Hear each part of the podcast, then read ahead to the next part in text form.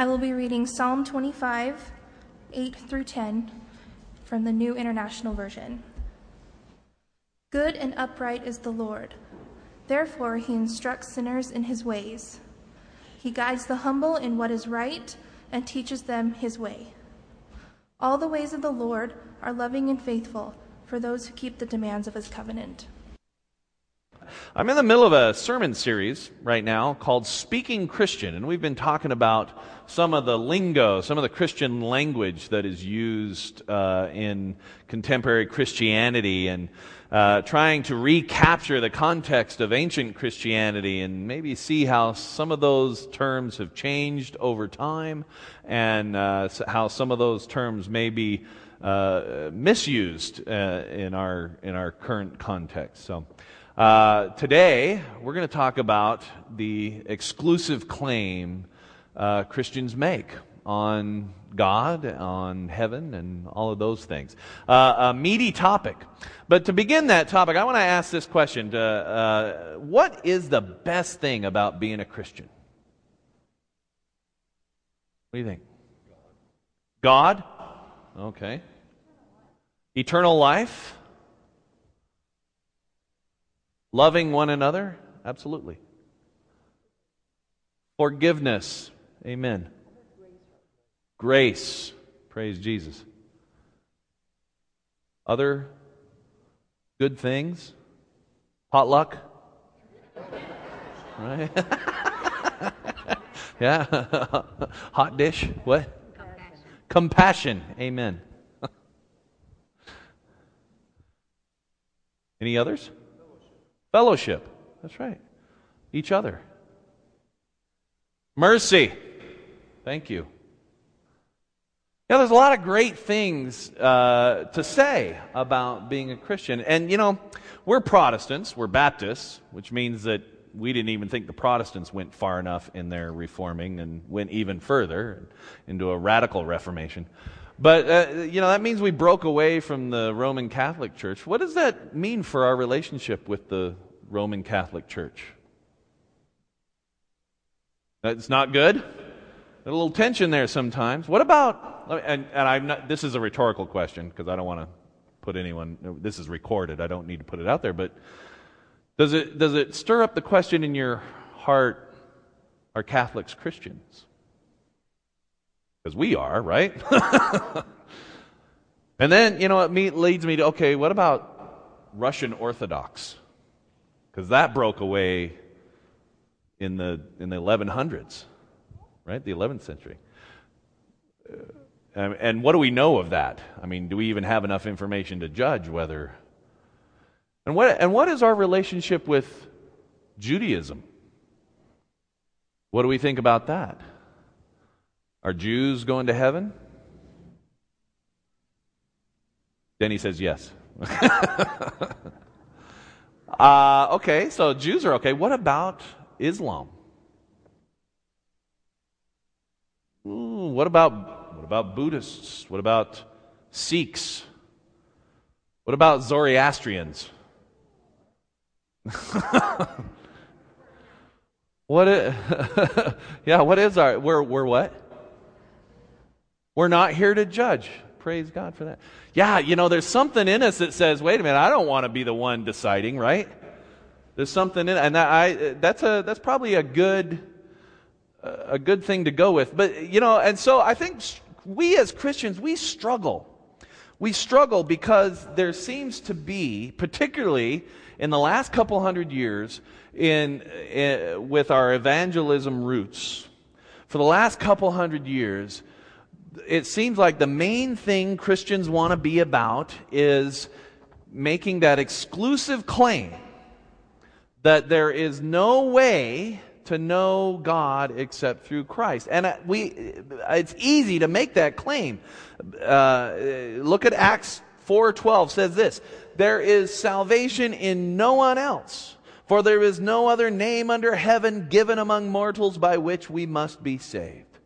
And John 14:6 says this, "I am the way, the truth, and the life, and no one comes to the Father but through me." And so we struggle to reconcile those claims with the notion that, wait a minute, maybe we don't have this exclusive hold on a relationship with God. I often see a bumper sticker and there's something inside of me that says this is true, that says, you know, my God is too big for any one religion.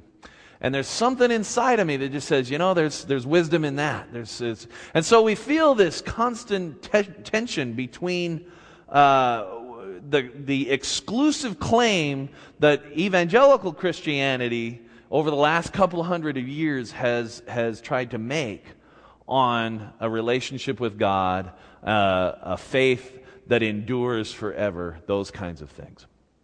And there's a couple of things I want to say about that. One thing I would say is that much of what we hear in the Bible, to contextualize this, is the words of the gospel writers is their enthusiasm for Christ. I think what we get here is a real enthusiasm for Christ, right? A group of people whose lives have been transformed by Jesus, and their reflections convey this excitement that they have. You gotta know Jesus. You need to know Jesus. You're not gonna, the way I have experienced God in Christ is so incredible. It's so life transformation that I just want you to have what I have. You gotta know Jesus. You want to know God, you gotta have Jesus. And folks, bringing that message to a group of people who have felt away from God for a really long time, or have been told that they are away from God. And it was Christians who reflected on the domination system of the time and said, you know, they say that they are the only way to God. And they're telling you that you can't get there, but we're telling you that Jesus is the way to God, and you can get there. So that's kind of the context in which you hear this in the Gospels, this kind of this claim of Jesus as the appropriate way, the right way to get to God. And that has a lot to do with the fact that the people they were talking to have been told for years, you can't get to God. Right? The Gentiles, the sinners, the poor, whoever they wanted to exclude at the time. The other thing is that sometimes there's just this, it's just an expression of love. For example, my wife might say to you, my husband's the handsomest guy in the entire world. I don't know if she said that to you, but she might. And you might rightly say, well, he's good looking and all, but the handsomest guy in the world? That's a bit much. But, you know, what you're getting there is my wife's enthusiasm, right? My wife's passion and love for me that clouds the way she sees me a little bit. And I think we get a lot of that when people are reflecting their love for Jesus. You got to know Jesus because he's so great. And I'm in that camp. I don't think there's anyone in the world that I wouldn't want to introduce to Jesus, to know the Jesus I know. Another reality is that, you know, once Christianity dominated the Western world, it was easy to make an exclusive claim because there wasn't really anyone else around. Right? There wasn't a B option. There wasn't a lot of plurality in the Western world once Christianity took hold. And so it was easy to say, you know, we're the only way because we were the only ones there, you know. And I got to tell you, if you grew up in Utah, you kind of know what it's like to be the plural guy in that, the one who's not in the. And so, you know, it was easy. In Utah, I got to say, it's easy to make a claim that there's only one way because there's a lot of folks, right? The other difficulty here is that once we claim that you must believe in Jesus to go to heaven, it becomes a different game of what constitutes believing in Jesus. What is it? I mean, that's a tricky word, isn't it? What constitutes believing in Jesus? Is it saying the right words? Is it letting Jesus into your heart, whatever that means? Is it praying the sinner's prayer? So all of a sudden, and I've seen this in some of our brothers and sisters in the evangelical churches, all of a sudden you've got this, you've gone from a faith life built on God's unconditional love and acceptance to a faith life built on doing the right things and saying the right words and having the right box to fit in order to go to heaven. And it puts us right back in this heaven and hell construct where the point of our life is just to get to heaven. And I, as I've said in weeks past, there is a lot more to Christianity than just going to heaven. And there's a lot more being talked about by Christ than just going to heaven. And so, you know, I kind of want to question a construct that says it's all about that moment of decision, whatever your particular community says is that moment of decision. Some say it has to be, you know, you have to have these things. Some say, well, it's just living it out. You know, whatever that construct is. But you end up trying to figure out what believing in Jesus in a legitimate way really is. And ultimately, at the end of the day, that's not unconditional love from God. That's a faith that's built on doing the right things and saying the right words, or a faith of works. So I guess it leaves me with the question, how are we to understand these passages, if not exclusive of other faiths? How do we understand all these? And I got to say, one way is to realize that for the gospel writers, and particularly John, who says, who has in the mouth of Christ, "I am the way, the truth, and the life. No one come to the Father but through me." That for John, in particular, that Jesus represents the incarnation of Christ, of God, the revelation of God to our world right now. What can be seen of God in human flesh is seen in Jesus Christ. He embodies it. He fulfills it. He lives it out. He is the incarnation of all that God is. And it's John in particular is about this notion that when we see Christ, what Christ reflects to us is the very nature of God. And so John says, to know Christ is to know John. Or Jesus says in John, to know me is to know the Father. What John is conveying to you and me there is that what Jesus holds is a picture of how God is in the world and what God wants for us. And so when John says that Jesus is the way, what he's really saying is that in Jesus we see God's way. We see God's life. We see God's truth. And if you want to come to the Father, embrace this way of God, this truth of God, this way, truth, life in God. Embrace those things, and you can see that in Jesus Christ. And so you shall.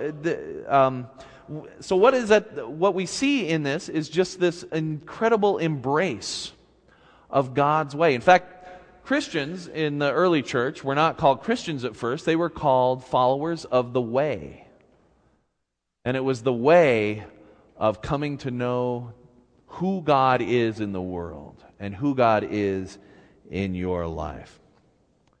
And I got to say, so it begs the question, kind of what is at the heart of what it means to follow the way? What is the most important thing Jesus told us?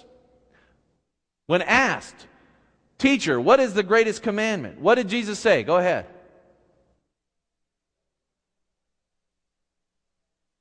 That's right. "You shall love the Lord your God with all your heart, mind, with all your soul, with all your strength," Matthew adds. "And the second is like it, which is,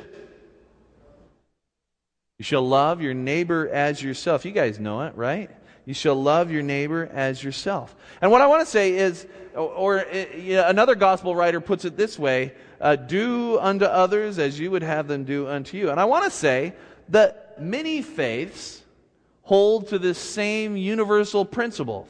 Christianity says these things, but Judaism, Jesus was quoting Leviticus. You shall love your neighbor as yourself. Leviticus 19:18. Part of the Talmud says this: what is hateful to you, do not to your fellow man. This is the law. All the rest is commentary. The Talmud says that, right? And what you hate, do not do to anyone. It says that in one of the apocryphal books, Tobit, right? What about Islam? None of you who truly believes until he wishes for his brother what he wishes for himself. Number 13 of Imam, right? Buddhism, a state that is not pleasing or delightful to me, how could I inflict that upon another? That's in some book I can't pronounce. Hurt not others in ways that you yourself would find hurtful, in the Udana Varga 5:18. What about Hindu, right? This is the sum of duty. Do not do to others what would cause pain if done to you. Baha'i faith, which I know little of. Ascribe not to any soul that which thou wouldst not have ascribed to thee, and say not that which thou dost not. Blessed is he who preferreth his brother before himself. Oh, that sounds familiar, doesn't it? Brahmanism, which is a type of Hinduism. This is the sum of dharma, or duty. Do not unto others which would cause you pain if done to you. Confucius, do not do to others what you do not want them to do to you. Right? There's a whole bunch here. I brought up earlier Zoroastrianism. Here's one. That nature alone is good, which refrains from doing unto another whosoever is not good for itself. So you can see that what Jesus calls us to, at the heart of what Christ wants us to be and do, at the heart of what it means to be a follower of the way, ultimately comes to us from God across the universe. It's a universal concept that's embraced by many. And to me I say, wow, what an affirmation of the truth of what Christ had to say. What an affirmation of the truth of God and the Word of God. An affirmation that comes from across the globe, from our brothers and sisters of the other faiths, an affirmation of Christ and the message of Christ, and the way of Christ, that says, we affirm your struggle to love your neighbor as yourself. We affirm and join with you in your struggle to love God and love others. And so it's an incredible thing.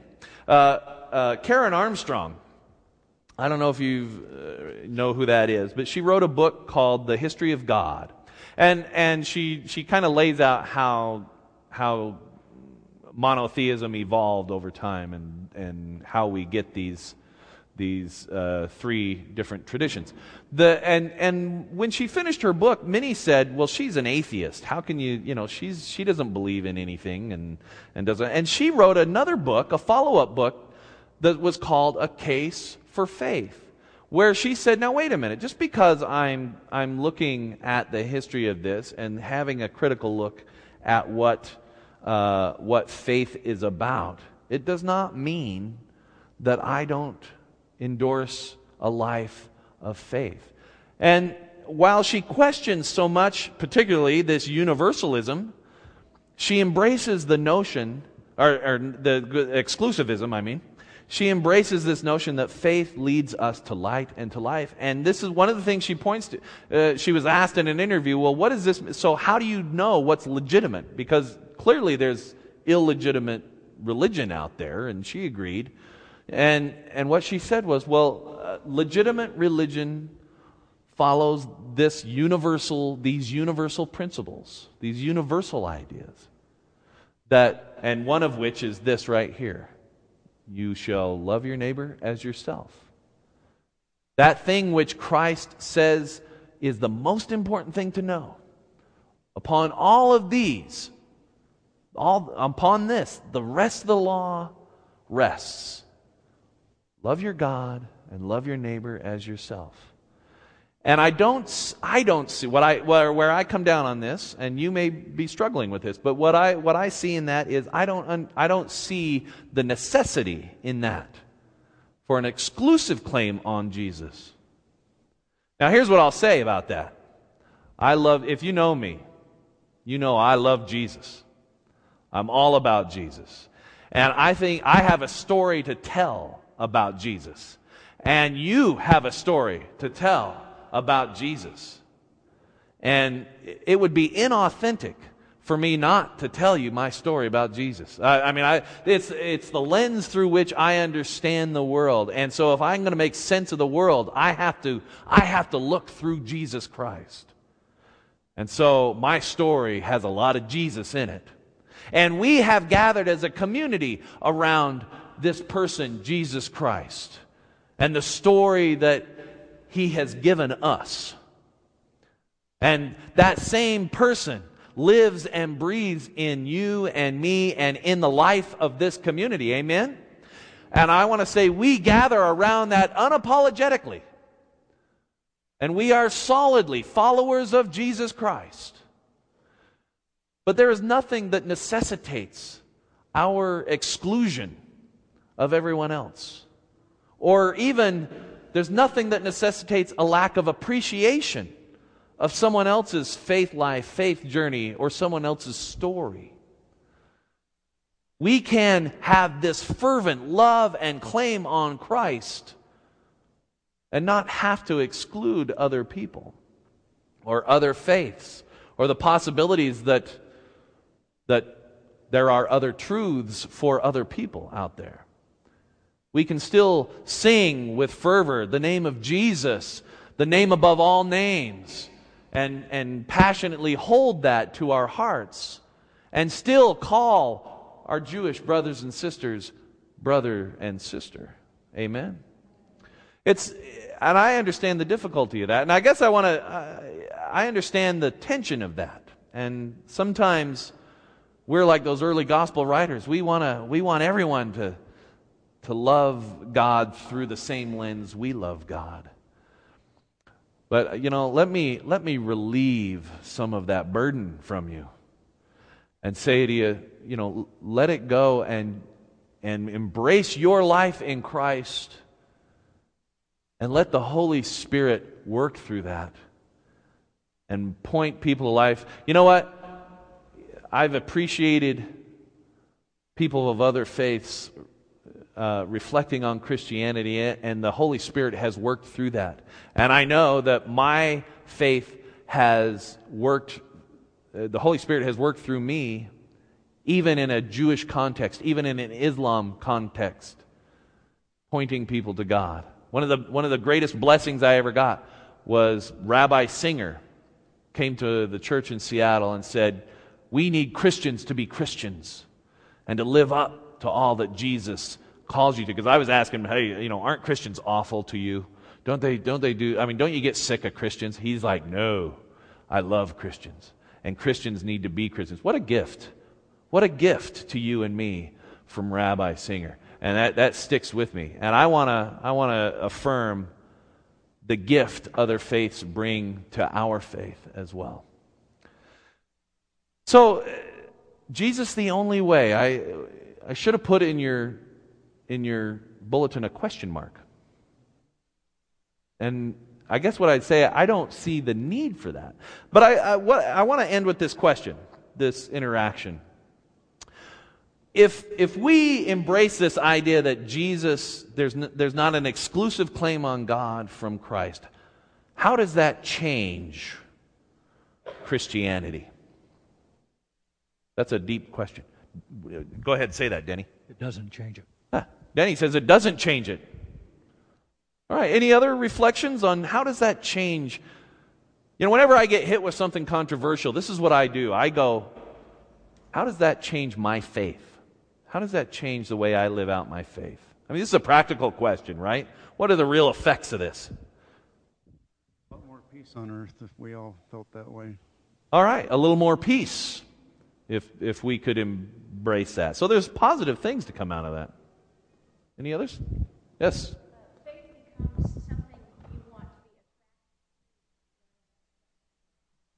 That's right, yeah. Faith becomes something that we are drawn to, not a stick that's held over your head. Like, if you don't have this faith, you're doomed. Right, Lonnie? There's an enormous difference between faith and religion.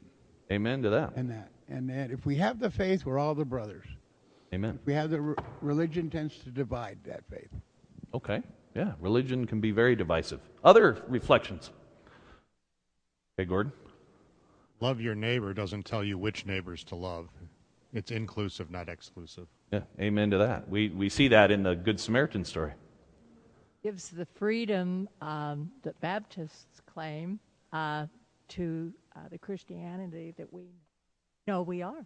Amen. Gives us, it does, it frees us up, really, not to, when you're on a plane, don't worry about the guy's soul next to you, right? What a freeing thing, right? Other reflections. I know this is a big one, so you're gonna mull that over for a few days, I think, I hope. Anyway, well, again, my last comment is just, I affirm in you your faith in Christ. Embrace it, love it, live into it. We are called to be followers of Jesus Christ. Don't let what I'm saying diminish your love of who Jesus is, nor your embrace and proclamation of it. We have a story to tell, and it is a story that leads to life and light and wholeness and health and abundance. And we're called to tell that story. But again, I think we're richer because of our plurality in the world we live in. And our God is bigger because of that as well. And let us pray. Loving God, through whom we know through the life of Jesus Christ, we thank you. We thank you for all that Jesus said and all that Jesus lived and all that Jesus is doing in our midst today, and we claim that, Lord. Help us to live that out in a way that is inclusive, in a way that is inviting, and in a way that affirms our common humanity and our common love for one another. In the name of Jesus we pray. Amen.